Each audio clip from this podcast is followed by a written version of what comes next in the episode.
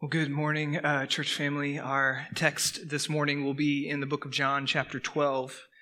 I'd encourage you, if you have a copy of God's Word, you can go there. If not, it will be up on the screen. I'll, I'll give you a second to get there before we read. John, chapter 12, beginning in verse 20. Now, among those who went up to worship at the feast were some Greeks. So these came to Philip, who was from Bethsaida in Galilee, and asked him, Sir, we wish to see Jesus. Philip went and told Andrew. Andrew and Philip went and told Jesus, and Jesus answered them, The hour has come for the Son of Man to be glorified. Truly, truly, I say to you, unless a grain of wheat falls into the earth and dies, it remains alone. But if it dies, it bears much fruit.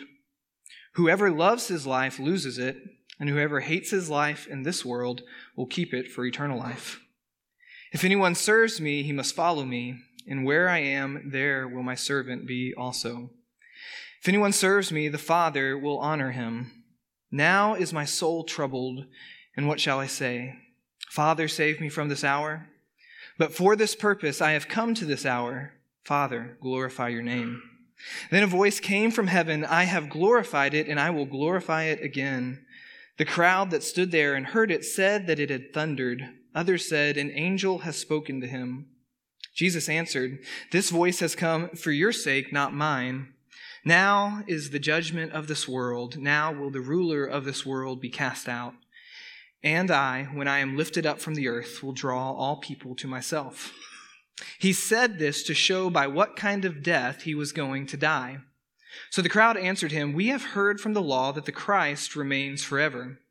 However, how can you say that the Son of Man must be lifted up? Who is this Son of Man? So Jesus said to them, The light is among you for a little while longer. Walk while you have the light, lest darkness overtake you. The one who walks in the darkness does not know where he is going. While you have the light, believe in the light, that you may become sons of light. Amen. Amen. That is our text this morning. Uh, in 1993, uh, the Washington Post, in an editorial, coined this new phrase called mission creep. And they were using it as a way to identify what was going on with the U.S. military presence in Somalia. And so, as they explained it, is that um, uh, initially uh, the U.S. had committed troops for a specific purpose and reason, uh, but over time, gradually, that reason began to change. And now that uh, term has kind of gained a life on its own. I see it bleed into other areas of life because I think it is very descriptive of what can often happen in our life that uh, we can come to a certain place in time with a certain objective, but over time, that objective can begin to creep away from what we initially meant by it. And one of the things I've seen in my own life is that that can happen for me spiritually is that uh, when I came to faith in Jesus Christ, it was with an original intent and purpose and with an original focus in mind. But through different seasons and different circumstances of life, my gaze can begin to drift and my uh, motives can begin to drift and things can get off kilter from what they once were about. And I can think of that specifically in regards to ministry. When I first surrendered to the call to ministry, and that is definitely how I would say it, it was a moment of surrender where I knew Jesus was telling me one thing, and I said, Yes, Lord, to that thing. But that's been uh, now decades of my life ago, and so there's times when I have to reevaluate some of my motives uh, engaging in ministry, engaging as a pastor, and ask myself the question, like, am I still focused on the thing that originally got me into this path in my life to begin with, namely Jesus Christ?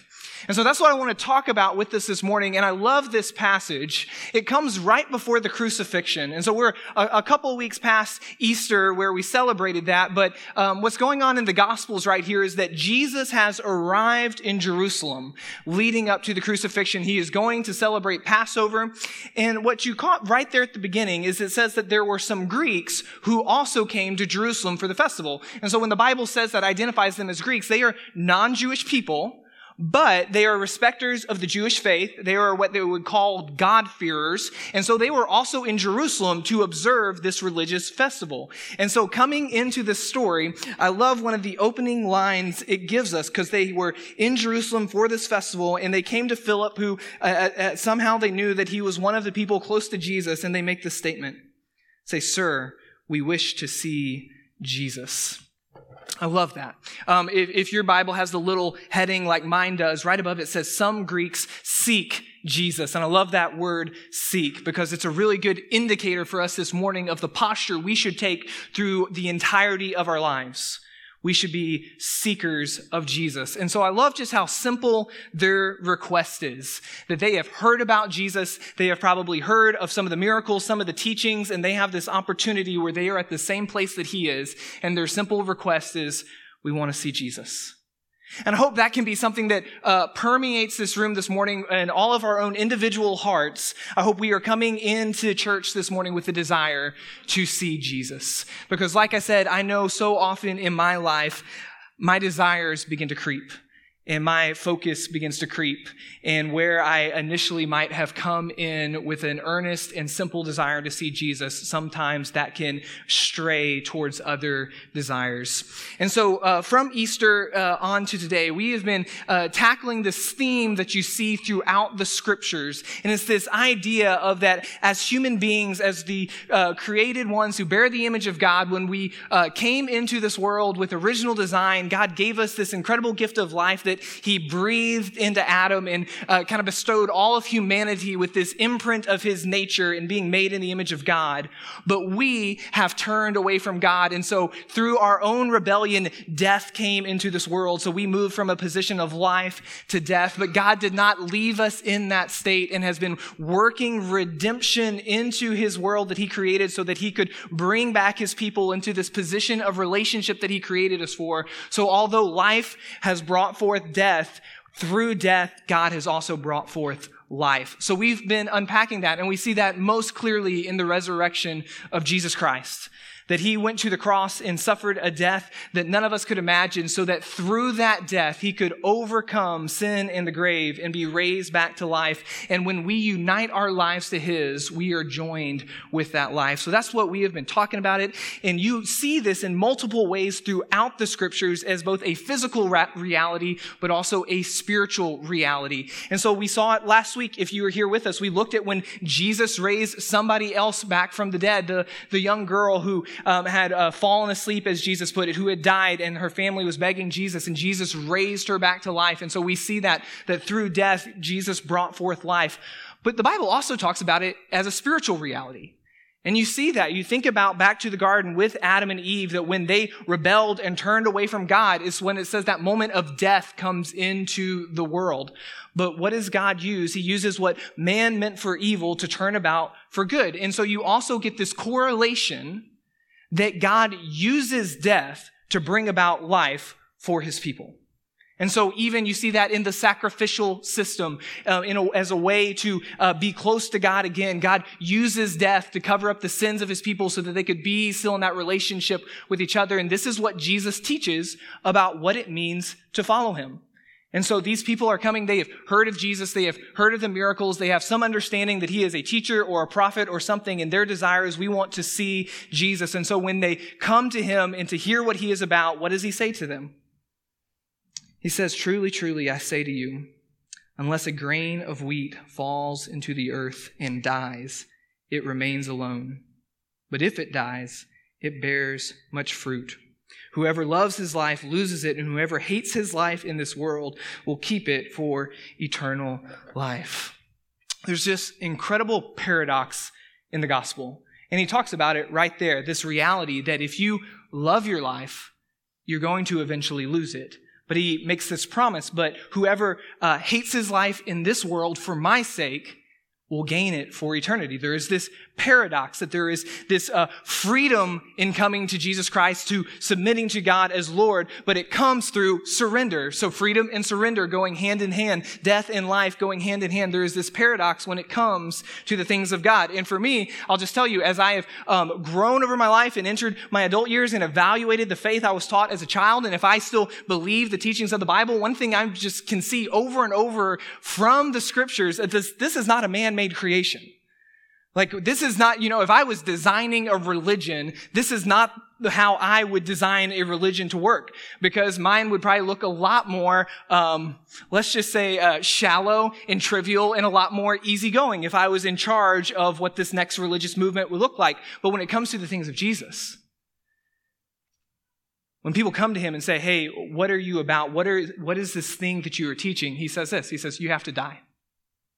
You have to die to yourself in that through that death, God can do this incredible thing of bringing about life. And one of the things it always just gives me a, a good reminder of, uh, because in, in, this position, like being a church, we want people to come into this room. We want people to hear about the love and goodness and grace of God. So sometimes there's this temptation of, okay, we're just going to talk about these certain aspects of scripture. But when you get Jesus, it was really with the largest crowds that Jesus said the toughest things.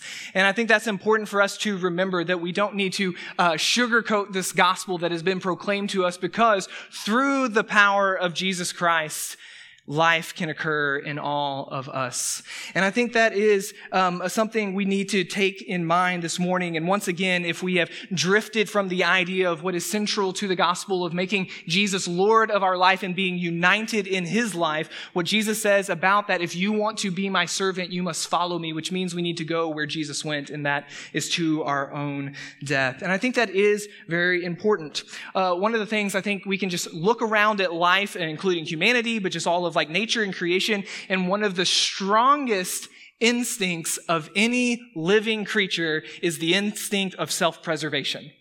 So you, you can just see that, and I, I know I feel that in my own life, both kind of in an emotional sense, but also in a literal sense that, yeah, uh, you know, we get backed into a corner, you back any animal into a corner, they're going to come out swinging because what is very intrinsic in being a, a living being is the idea of self preservation. Like we need that instinct strongly in us. And you only see a couple uh, of consistent examples, I would say, in uh, the human existence of people being able to overcome that very basic self-preservation instinct and instead turning towards self-sacrifice. And there's two examples I think that just make it the most clear. One is with parents. You will see a parent overcome that instinct to preserve themselves and instead sacrifice themselves on behalf of their children. You can see that. You know, and probably as parents, a lot of y'all in the room, y'all have felt that before. Like, yes, I would, I would uh, turn it over in a heartbeat if it was on behalf of my child. I would uh, suppress that instinct I have to preserve my own life, and instead, I would sacrifice it on behalf of my kids. And the other one I think you see consistently is with soldiers. So I don't know about you, I love a good documentary or a good war movie, but you see that theme recurring over and over and over again. In fact, uh, you know, I'm super excited. Arlington, if you haven't known this, uh, won the bid to have the National Medal of Honor Museum. I'm really excited. It's not completed yet, but I think that's going to be really cool once it's in our city. And um, I remember reading a, a, book as a kid about all these different Medal of Honor winners, you know, our highest military award we give out. And there are so many times that that medal is given out posthumously because the recipient of that medal did something that caused their own death but saved the lives of others. And so you can see that, that it goes against our very nature to sacrifice ourselves because we have this strong pull towards self-preservation, but we can see how that's been overcome at certain times. We see it with parents, we see it with soldiers, and we can probably all recognize the number one way we can overcome that instinct towards self-preservation and towards it towards self-sacrifice is love. And that's what you see in both of those examples, both in the example of the parent and in the example of the soldier. And if you hear those narratives and read those stories and listen to those documentaries over and over and over again, you would hear that from soldiers. It was about the man on my left and the man on my right. And any parent that has thrown themselves in the way of something oncoming towards their child, that would be the exact reason that it is because of love that they were able to uh, suppress one instinct for a greater instinct, and that through that, life can occur farther down the line. And that's what the Bible teaches. You know, Jesus even said that no man has greater love than this, that he would lay down his life for his friends. And that's the paradox of the gospel. That if you want to save your life, you'll lose it. But if you lay it down for Jesus Christ, God is going to use that self sacrifice to bring about fruit in an incredible way that we cannot even imagine. But I love that Jesus recognizes that this is difficult for us as people. In Jesus being fully God and fully man, he makes that statement about, hey, unless it falls into the ground and dies, it remains alone. But if it dies, it bears much fruit. Then if you look at verse 27, and we get this in the account of the garden, but it's already uh, coming for Jesus at this moment. He says, Now is my soul troubled. And what shall I say? Father, save me from this hour? But for this purpose I have come to this hour. Father, glorify your name. So I love that Jesus recognizes that this is a difficult prospect for us of people, the idea of willingly dying to ourselves and taking on something else. He says that his soul is troubled, but I think he uh, gives us this, this key in that text on how we also can, if we are choosing in this life that we want to follow Jesus and um, take seriously the things of the scriptures where Jesus said, hey, if you want to follow me, you got to die to yourself. I love what, what Jesus came and did on this earth is one of the things you get over and over again in him even stating his own central purpose is that he did not come to do his own will, but the will of the Father. And so Jesus is recognizing in and of himself, he says, My soul is troubled. But what should I say? Save me from this hour? But instead, he abdicates his own rule and reign of his life to the Father. And that's also a part of the Christian message that when we come to Jesus Christ and we do accept the forgiveness of our sins and our life, what we are supposed to be declaring is that Jesus is now Lord of our life. And we throw that word around a lot in a Christian setting, but sometimes we can diminish the meaning it has. It's that I abdicate any right and rule to make my own decisions because I am recognizing that I need a greater authority that is going to be in charge of my life. And so that's even what Jesus does. Hey, I'm troubled, but hey, I'm, I'm not going to try to avoid this. Father, glorify your name. I think there's such incredible freedom we miss in the opportunity to just submit completely to Jesus Christ as Lord. Because so often we are trying to struggle through this life and figure out what is going to be best for us, best for our families, what's the right decision to make. When what the Bible teaches is that we have abdicated those rights and they are now in God's hands. And so when we hit those moments of struggle of, hey, I know what is right to do, but I also know what my flesh is crying out for, what the Bible teaches, and in those moments, moments, we're supposed to remember that we gave up rights to choose for ourselves what was best.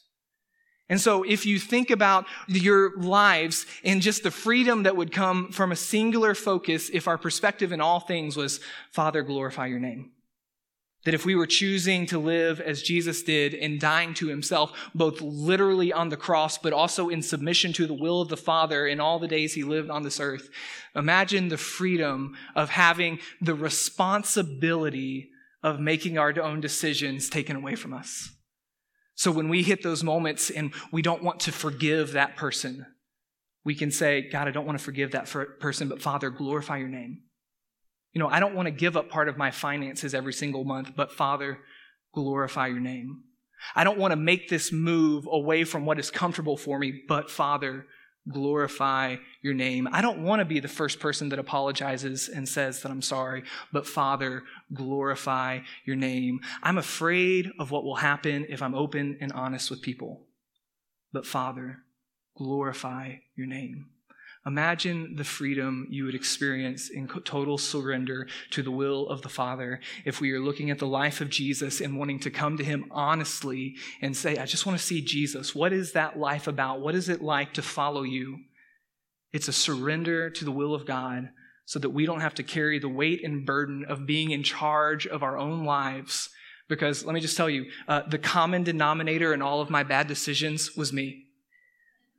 And so imagine just the freedom of being able to unload that responsibility to the one who authored life in and of itself, is the architect of our entire existence, and is saying, if you just follow me, I will take that from you. I will be Lord. You can be my people. I will be your God. Just follow me. And that's what Jesus says. You know, that if, if the seed remains by itself, nothing happens. But if it dies, it bears much fruit. Like I stated, I, I think there's always going to be the, the risk um, within the church of, uh, of reducing the Word of God to just the palatable parts. And so that's why I think it's so important that we do evaluate from time to time like, have, have we cre- crept away from what the Bible is actually taught about what it means to follow God? Because there are uh, enormous benefits to following Jesus. There are. There is the blessing of God that he bestows upon his people. But at, at, at, the root central level of what it means to follow Jesus, it is one of surrender. And surrender is just not easy. And so it can be easy to uh, reduce the gospel to the parts that just make sense to us as people. You know, like I'll, take this part. I like the love. I like the grace. I like the forgiveness. But we forget that that goes hand in hand with surrendering to Jesus Christ and allowing Him to be Lord and reign and rule over all the areas of our life. And so it's easy to reduce it. And so that's why I think we uh, so desperately need these moments where we reevaluate these passages and just also taking examples from the people that have come before us who have looked at the Word of God God and come to similar conclusions. So I like how C.S. Lewis put it like this. He said, I didn't go to religion to make me happy. I always knew a bottle of port would do that. If you want a religion to make you feel really comfortable, I certainly don't re- recommend Christianity. And so I love that because uh, one of the things, once again, like as I read the Bible, like I know it comes from God because it pushes against a lot of my human instincts. And so the Bible really not in any of the places says that coming to Jesus is going to be the easy path in life. But I think intrinsically as humans, we all know it might not be easy, but it's true. You know, and, um, maybe in my weak moments, I, I'm going to want to choose easy, but in my best moments, when I'm evaluating what I want out of this life, I would choose true over easy anytime. And I think we have to make that choice over and over and over again. So I love how the, uh, the German theologian Dietrich Bonhoeffer, he said it really simply. When Jesus calls a man, he bids him come and die.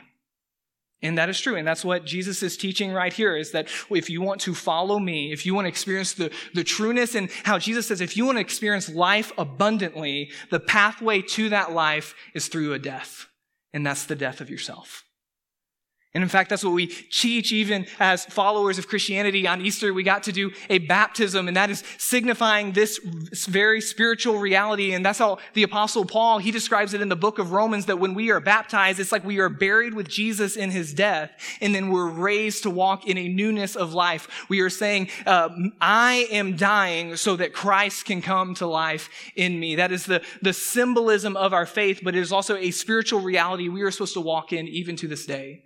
That if we choose to die a thousand tiny deaths to ourselves, God is going to use it to uh, produce a, an incredible fruit and bring about life in our life. But it's not easy. And it's something as people that doesn't click very easily. So I love that after Jesus describes this to the Greeks, they come to him, say, We want to see Jesus. Jesus says, Hey, you have to die. Then a voice comes from heaven. They hear that. Then Jesus says that um, he has to be lifted up. And it says he said this to show by what kind of death he was going to die. Uh, but then the, it says the crowd kind of argues with him. And they look back at the Bible in some parts, and it's like, but doesn't it say the Son of Man is supposed to remain for forever? And so I like that once again, like the gospel just pushes against a lot of our human instincts. And I think about all the times uh, leading up to the crucifixion, Jesus with the disciples is like, hey, I'm going to die, but it's okay. Three days after that, you know, I'm going to be raised. And they're like, so when you say you're going to die, what you really mean is like over and over again, he has this conversation and it's like they still don't get it. And I think there is a reality that God was revealing his will through that time. But I think there's also this very human nature that like when we hear something that does not click, with my human understanding of what's going to make life make sense, you know, I just kind of push against it. It's like, okay, God says, die to yourself or love your enemies. It's like, okay, but when you say love your enemies, like this person, you're not talking about that person, right? So we need these reminders like over and over again. And I think that's what's happening right here. They want to come see Jesus. And Jesus is like, hey, you you need to die. And hey, I'm about to die. They're like, but when you say die, like you don't mean like die, die, right? It's just like, it's just symbolic, right? And Jesus is saying, hey, you're going to have this opportunity for a little while. The lights come to you. You're being told exactly what it means to follow God and to have this relationship. And he encourages them because he knows he's going to his literal death, not a figurative death, but his literal death on the cross. And he says, The light is among you for a little while longer. Walk while you have the light, lest darkness overtake you. The one who walks in the darkness does not know where he is going. I love that line because it makes me just think about all the times where I've tried to take the responsibility of being God in my own life and how, um, how limited my field of perception is when I am trying to control the world around me, when I have tried to take the position that Jesus should occupy my life and be the author of my own story. It's like I'm just walking around in darkness because I really don't know what's going on. But we have this opportunity that when we come to Jesus Christ, that he can be the light for us that he who experienced the death that I don't have to can bring about the death of myself so that he could live the life that I never could on my own. And so Jesus makes that really clear. Verse 26 Whoever loves his life will lose it, and whoever hates his life in this world will keep it for eternal life. If anyone serves me, he must follow me. And where I am, there will my servant be also. If anyone serves me, the Father will honor him. Where did Jesus go? He went to the cross. What does the Bible tell us about what it means to follow Jesus? Jesus said it himself that we should also take up our own cross and follow him. I love how the Apostle Paul puts it in the book of Galatians that I have been crucified with Christ. It is no longer I who live, but Christ who lives in me. The message of the Bible is that we come to true life in Jesus Christ through death the death of ourselves. That collectively we need to take the same mindset that John the Baptist had when he said, I must decrease so that he may increase. While you have the light, believe in the light that you may become sons of light. Uh, I love Sundays. Um, you know, we get to open up the Bible any day of the week, but there's something special that happens collectively when we come around uh, to receive the, the preached word and to collectively worship God.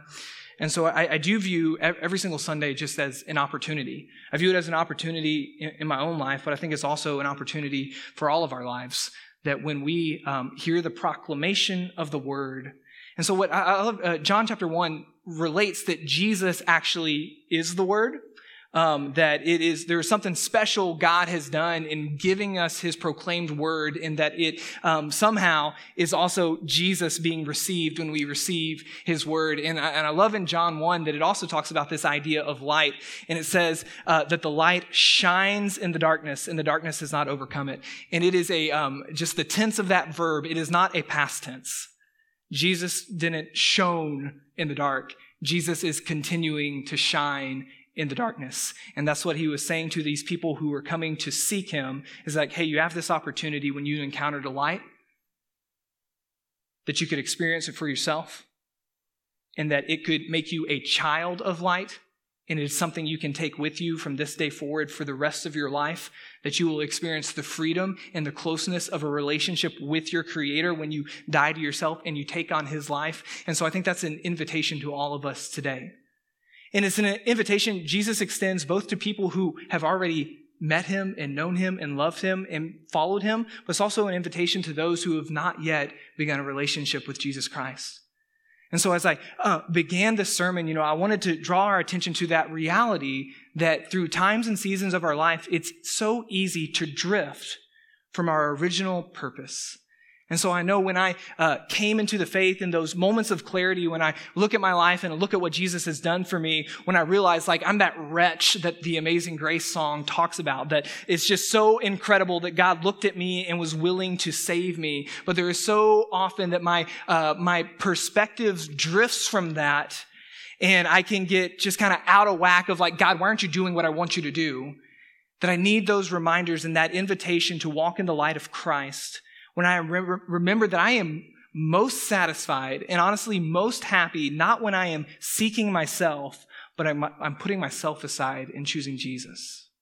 And so I hope for all of us this morning that we would experience the freedom of surrender, not because it's easy, but because it's true. And that we would not drift from the, uh, the truth of God's word that the path to life is through death, that we would not try to take the easy route and miss the goodness that God offers us when we surrender to Jesus Christ, when we put Him on the throne and realize that we don't have to be in charge of our own lives, but we can submit to Jesus Christ as Lord. We're going to end there. In, in, in a little bit, we're going to get the opportunity to take communion, uh, which is a, a, a, just a great reminder, I think, coming off of reading this passage that we are uniting our life to the life, the death, and the resurrection of Jesus Christ. And so, uh, once again, I love how Jesus never, he never sugarcoats his message. And so I love even at when, uh, foreshadowing to the fact that his followers are going to take communion. He tells a crowd, like, hey, if you want to follow me, you have to eat my flesh and drink my blood. And they're like, that's a hard saying.